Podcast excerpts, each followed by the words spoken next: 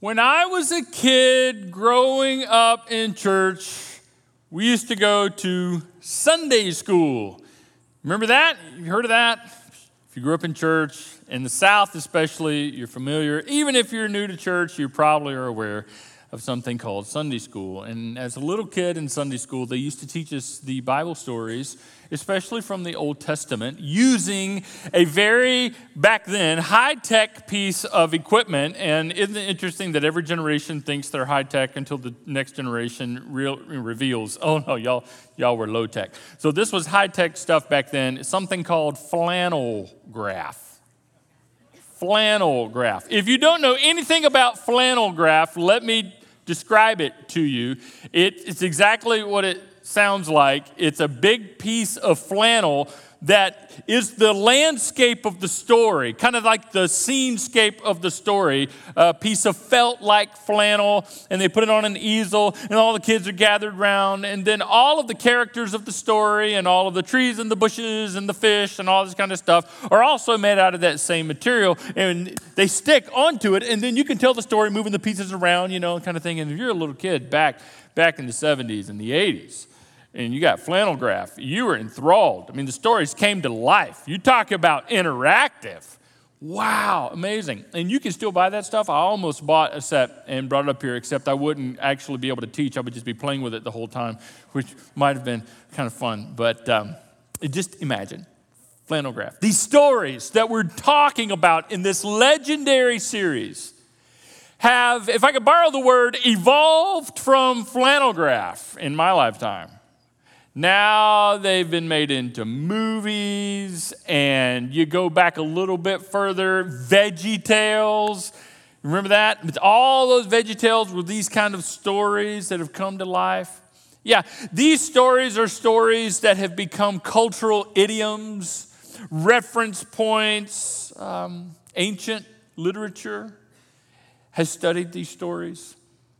These stories have become unfortunate uh, fuel for misguided skeptics. I mean, everybody likes to talk about these stories, and everybody's got an opinion on what these stories were about and the details and all that kind of stuff. And so we're going to dive into these stories in this series called Legendary because it's through these stories we see some of the highlights of God's journey on earth with people people like you and me. These stories are not just about what happened in the past, these stories have everything to do with how we need to look at life in the present. Some of you are going to discover these stories for the very first time.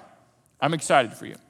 Others of you are going to rediscover these stories, hopefully in a whole new light. And maybe along the way, hopefully along the way, you're going to learn something, not just about stories. More importantly, you're going to learn something that God wants you to see and know about yourself. So I'm going to begin with the very first story in our series, which is the very first big story in the Bible, in the Old Testament legendary story of Adam and Eve. Adam and Eve, and specifically in the Garden of Eden, that moment where we find the first recorded sin and the interaction around that and the experience and what happened around that. Now, if you're going, wait a second, time out a second, time out. Didn't we just talk about sin like for a whole series? Didn't we just do a whole series on sin? If you're like, you know, um, new to the summit, we just did. And if you're the first time back since the pandemic, uh, we just did. We just, don't laugh. There are some people. And, and so, anyway, and we're glad you're here.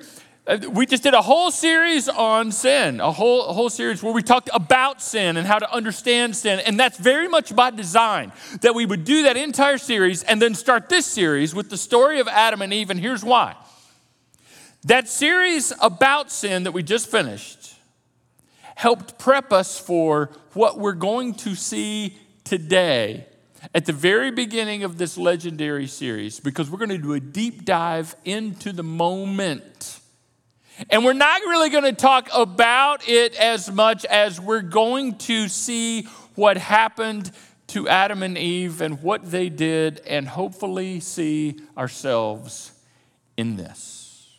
Because their story is our story.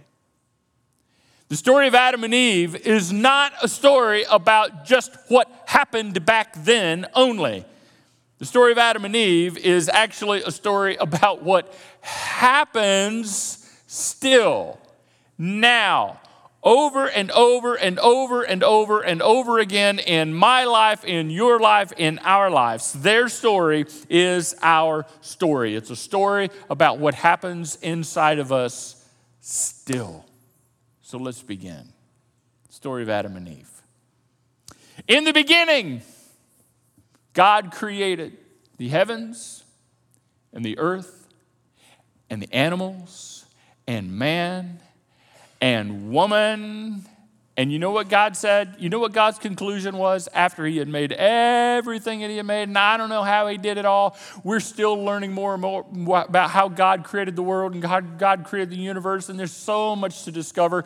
And we get into the how and all of that another time. I just hope He recorded it so we can watch it back one day. I think that'll be kind of fun. Y'all watch this, you know, kind of thing. Yeah, hit play. You know, put the put the VCR in, Peter, and then he puts it in and hits play because it's big, big VCR in heaven. We all know. Anyway. We don't know exactly how God did it all, but we know He did it. And God created the heavens, the earth, the animals, man and woman, and His conclusion was it is all good. It is all good.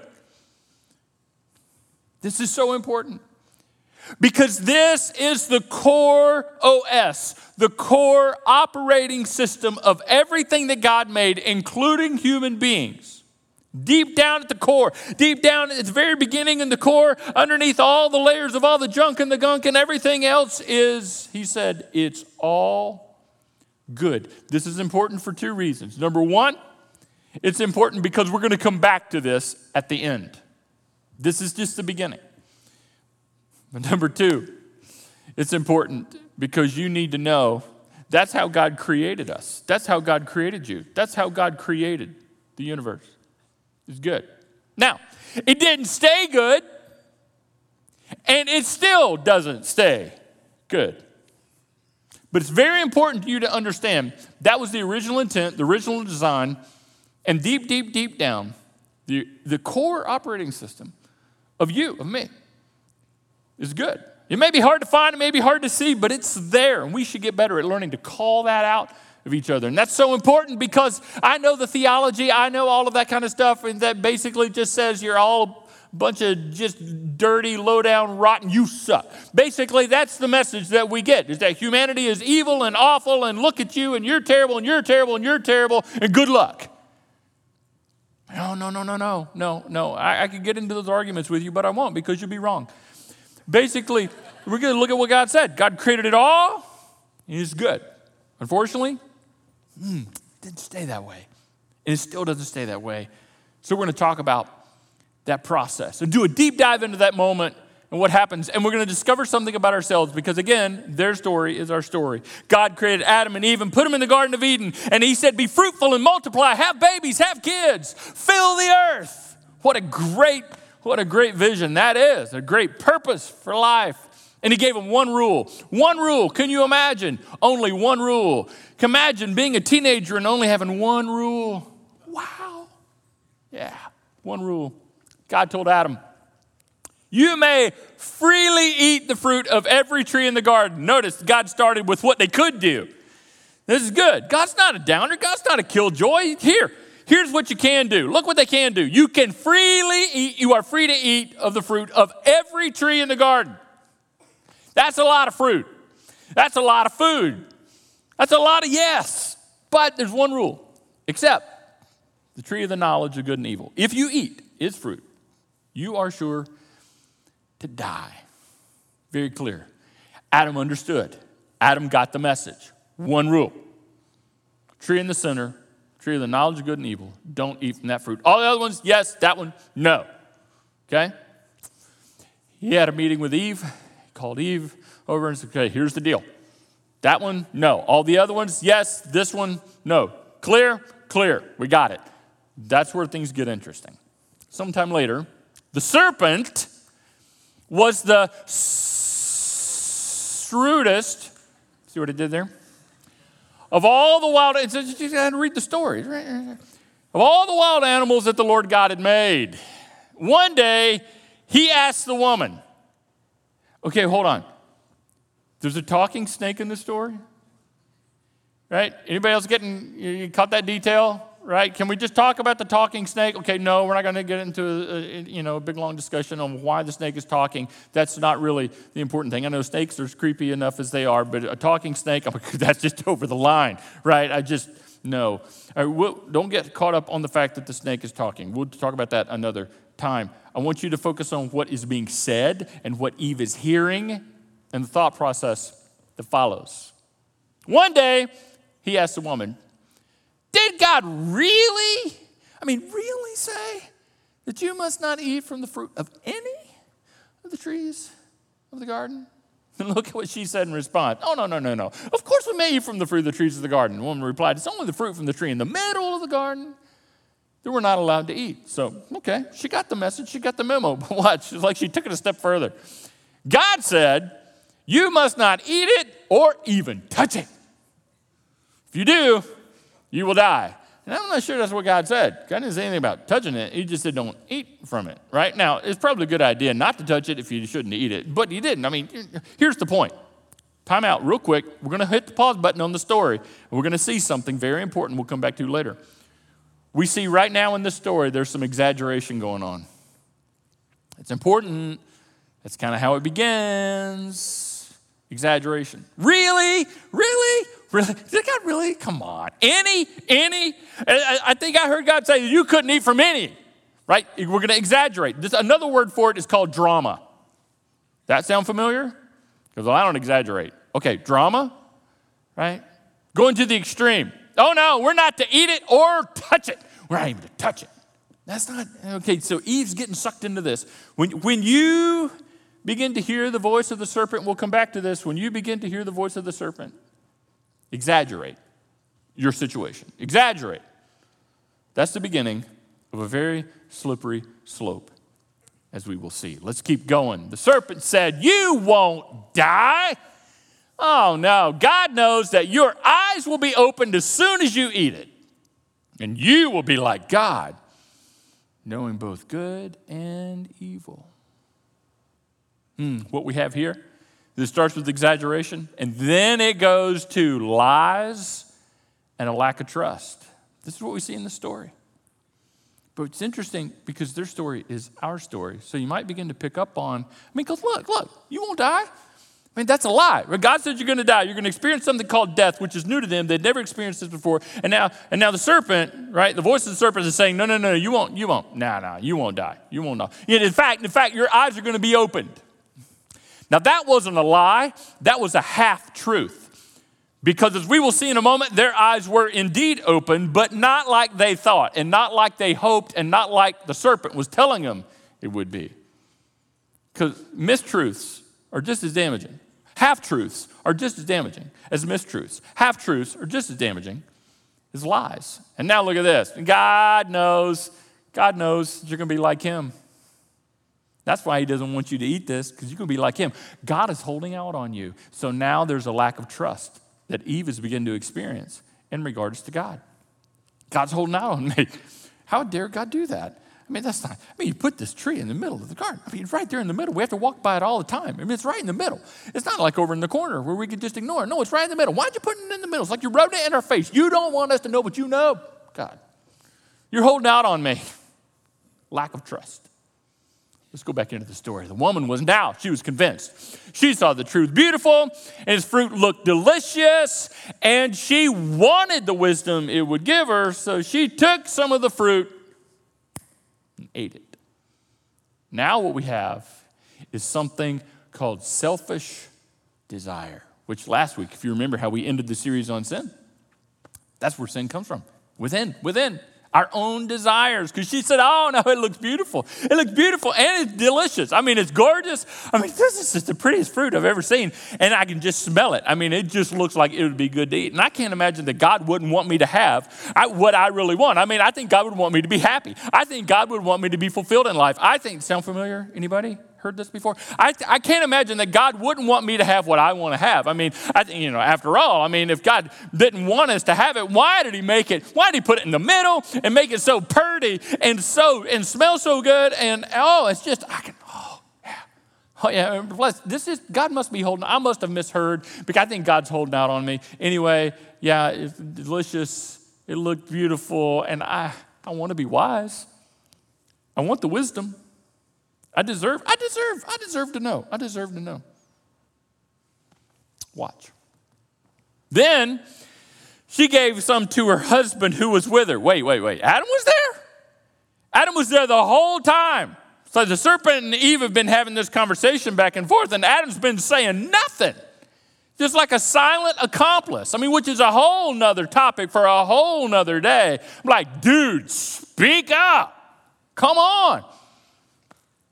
So he was with her, gave the fruit to him, and he ate it too. And at that moment, their eyes were opened, but not like they thought. And here we have sin for the very first time. Sin. Yeah, their eyes were opened, but not like they thought. Now they see, know, and feel what God never wanted them to see, know, and feel, what God never intended for them to see, know, and feel. That's why the tree was called the tree of the knowledge of good and evil. There were some things God was trying to protect them from that in their selfish desire, they thought they knew better. So now they took matters into their own hands, and here we have them with eyes now opened experiencing things that their heavenly father never wanted them to experience. Have you had that experience? You know what that may be like? Yeah, all too often. You see, that's what sin does. It opens your eyes to things that your heavenly father desperately tried to protect you from. Never wanted you to see it, never wanted you to know it. You were not supposed to feel that. That was not part of the plan. And here we are. And the story goes on. They felt shame. They realized they were naked, so they went and hid from God. God comes looking for them, not because God doesn't know where they are, but God wants to have a conversation with them so to help them to discover where they are in this story. And so when God shows up, looks to Adam and says, Have you eaten from the tree whose fruit I commanded you not to eat? Now he knew. He just wanted Adam to be aware. The man replied, It was the woman you gave me. Look at that. It wasn't just like, it's her. It's like, the one you gave me is really your fault, God. You gave her to me. You, I was sleeping. I fell asleep. I woke up. My side was hurting. There was this woman. I'm like, yeah, baby. And then, but now she was like, eat this. And I don't know what to do. And so I ate it. And then, what do you do? At least that's the way I see it. And they ate it. It was a woman. And look what, look what Eve says. God turns his attention to her and says, Hey, now, what have you done? And she said, The serpent. It was the serpent. It was him. It was him. Like Adam said it was a woman. The woman says it was a serpent. And that's why I ate it. And now what we have here is you will see this, you will recognize this. It's called blame. Excuses. It's what follows sin. Right? It, it, it was the woman. It, it, was the serpent. sound familiar? I was a victim. I was taken advantage of. It's not really my fault. You don't understand the situation. It, was the environment. It was the environment that I was, I was brought up in. It, it was systemic. It was, it was just, it's just a part of my culture, and I just, I couldn't help it. Blame and excuses and blame and excuses. Yeah, all, oh, Man, it sounds familiar. Why does it sound familiar? Here's why it sounds familiar their story is our story. This is not just about what happened back then. This is about what happens over and over and over and over again, and all too often in your life, in my life, and in our lives. So I got a question for you at this point. How do I see Adam and Eve in me? How do you see? Adam and Eve and you. Ask yourself, how do I see Adam and Eve in me? Because, see, there's a pattern here. There's a pattern, how the evil one works. It's not new, really. I mean, new technology, new tools, new gadgets and gadgets and gizmos and new stuff and all that kind of stuff and culture changes, but really it's, it's pretty basic. The same process that we just witnessed duplicates itself over and over and over and over and over again in my life and your life and in our lives. The voice of the serpent still speaks in the same way. It really has no new tricks. It's just the same ones over and over and over again because they work. It begins with exaggeration. Oh, you know it. You know it, right? And maybe some of you are there right now. This is never going to get better for you. It's always going to be this way. You're the only one that's going through this. Nobody gets it. Nobody understands, and your friends are telling you, I bet this and I bet that. And the voice of the serpent appears in all kinds of different ways. Exaggeration. It's always going to be this way, it's never going to change. And no one knows. Yeah. You'd be surprised how often you look at your own life and you exaggerate. You exaggerate. Maybe some of you are doing it right now. Now, if, if, there's a lot of self talk here, so you don't see it as exaggerating, you see it as venting. You see it as, oh, no, that's just reality. It's just the way it is. No, really? Really? Because then, after exaggeration, you get into the lies that we believe. If you could look back in the, un, the unwise decisions, the sinful decisions maybe that we've made in our past, and if you could do a deep dive into those moments, I guarantee you, at some point, you would trace it back to a lie that you believed. A lie that you believed. That it would be okay. That there's no other way. There was just one, this one time. Because they said, and they didn't. Or because they did, and they didn't. And you assumed, but you shouldn't, a lie. Or a half truth, a partial truth. And then when you begin to buy into the lies, you begin to experience what Eve does. Just, I don't know if I can trust God now. I mean, God was holding out on me. I'm not really sure if I can trust that God's best for my relationships is God's best is, is what's best for me. I mean, I know what the Bible says. I know that's in the Bible and all, but I'm just not sure that that's very relevant to my life in the 21st century. And I'm not sure if I can trust that because it's just not working for me. It just doesn't seem like it's going to work for me. And maybe you look at your relationships and you're going, yeah, my experience is a little different. I know it's in the Bible, but the Bible's really an old book, and that was an old time, and uh, you know, all those kinds of things. And I'm just not really sure if that works for me. Okay? I mean, I mean, I, mean, I, I know God loves me, and I love Jesus down the cross to pay for my sins. And I'm so I, I love that. But but all this other stuff, I'm not quite sure. I'm not. And so I'm not sure I can trust God's principles to, to really guide my life. I'm not sure if that's God's best for my relationship, for my marriage. I'm not sure if that's God's best for my finances. I don't know if that'll work for me. I know it works for somebody, some people, and they give, and you know, God blesses them. But you know, not me. I'm still struggling. It, evidently, that don't work for me. So I don't know if I can trust that. I'm not sure if I can trust God's principles for my life with my health, with my children, with my job. I know, I know, I know what's in the Bible. I know. Lack of trust, and then you get selfish. So since since you can't trust, and you may not come around and say it like that, but since you've convinced yourself, I can't trust that God's way is what's best, then you get, well, well, I'm just going to call the shots then. Well, I'm going to do what I want to do. I'm going to do what I feel like I need to do for me. Nobody knows better than myself. And I, I, am just going to, I'm just going to kind of take this next step and do what I see fit and do what I feel is best. After all, it's what I deserve. It's what I deserve. Is what I got coming. I've earned it. Nobody knows, nobody sees, nobody gets it. And evidently, God has overlooked the fact that I really got this coming. And so I deserve to have this. I deserve to experience this. I deserve to feel this, don't I? Don't I? So I'll just do it.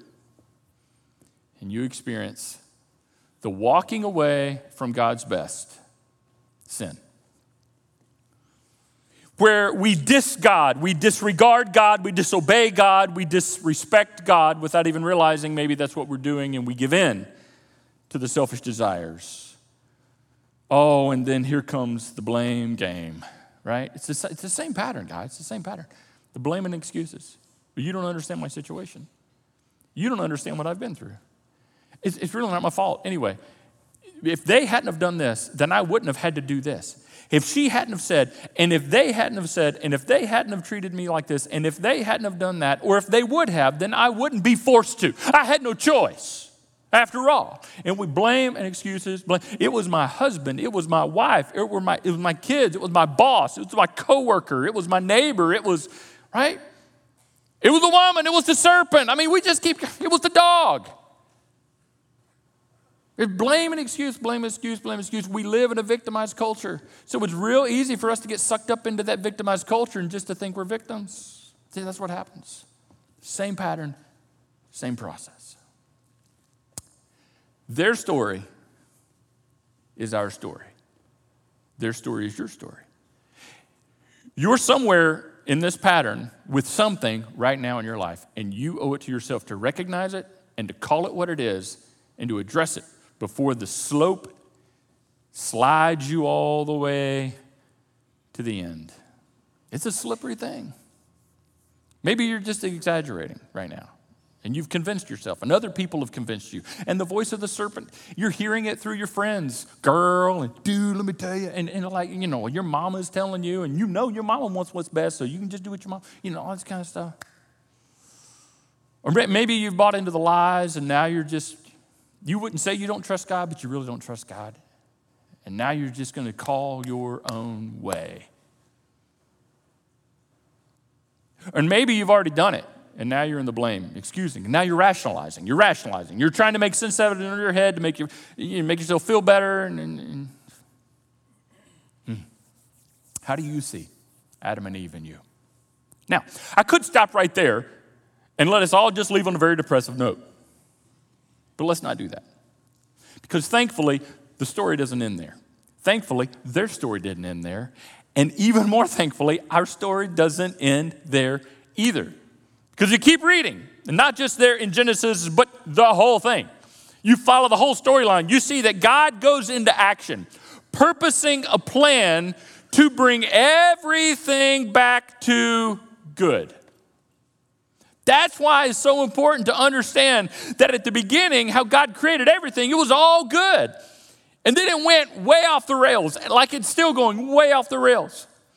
But the mission of God is to bring ultimately everything back to good, and ultimately, He does that through Jesus Christ. That's why what Jesus came to do is called the gospel, which means good news.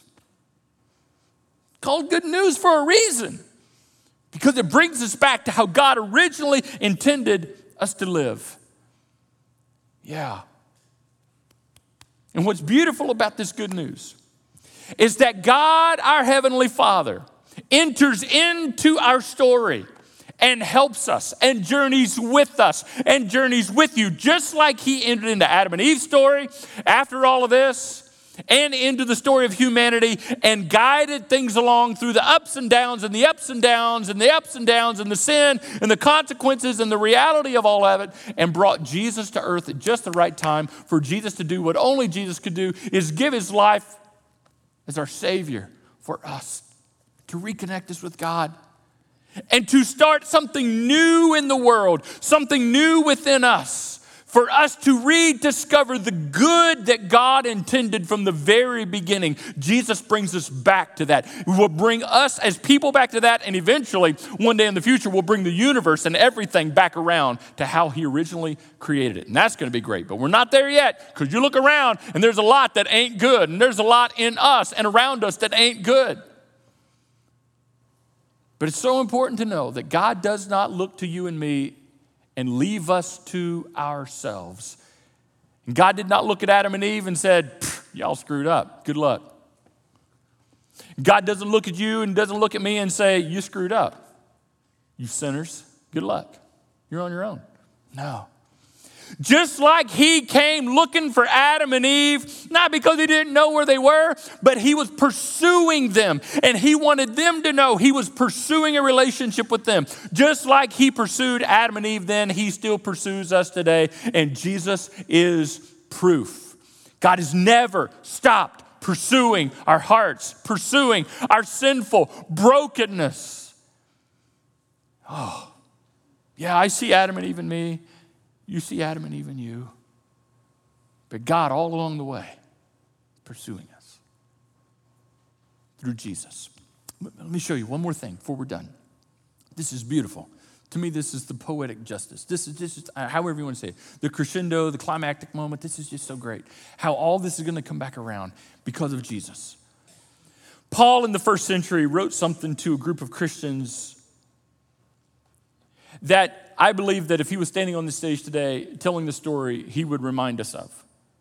This is something you and I need to understand. And what he was doing is he compared and contrasted Adam and what happened with Adam and Jesus and what Jesus did. What Adam did and what Jesus did. Here's what Paul said For this one man, Adam, for the sin of this one man, Adam, caused death to rule over many. That's what we've, you know, he did it, we do it. Not just Adam's fault, we do what he did. His story is our story. Okay, we got that. That's what Adam did. And that was a big deal. That was a big deal. But even greater, a bigger deal, is God's wonderful grace and his gift of righteousness. What was that about? Well, here it is.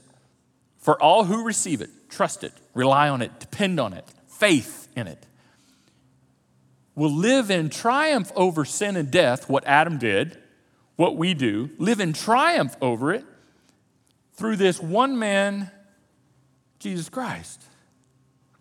And in a lot of theological circles, this passage Jesus is referred to as the second Adam. So, what Adam did, what Adam did, the first Adam, what, what he did was big, bad, and a mess. Evidence, we still do it. We're, it's a ripple effect. We keep perpetuating it.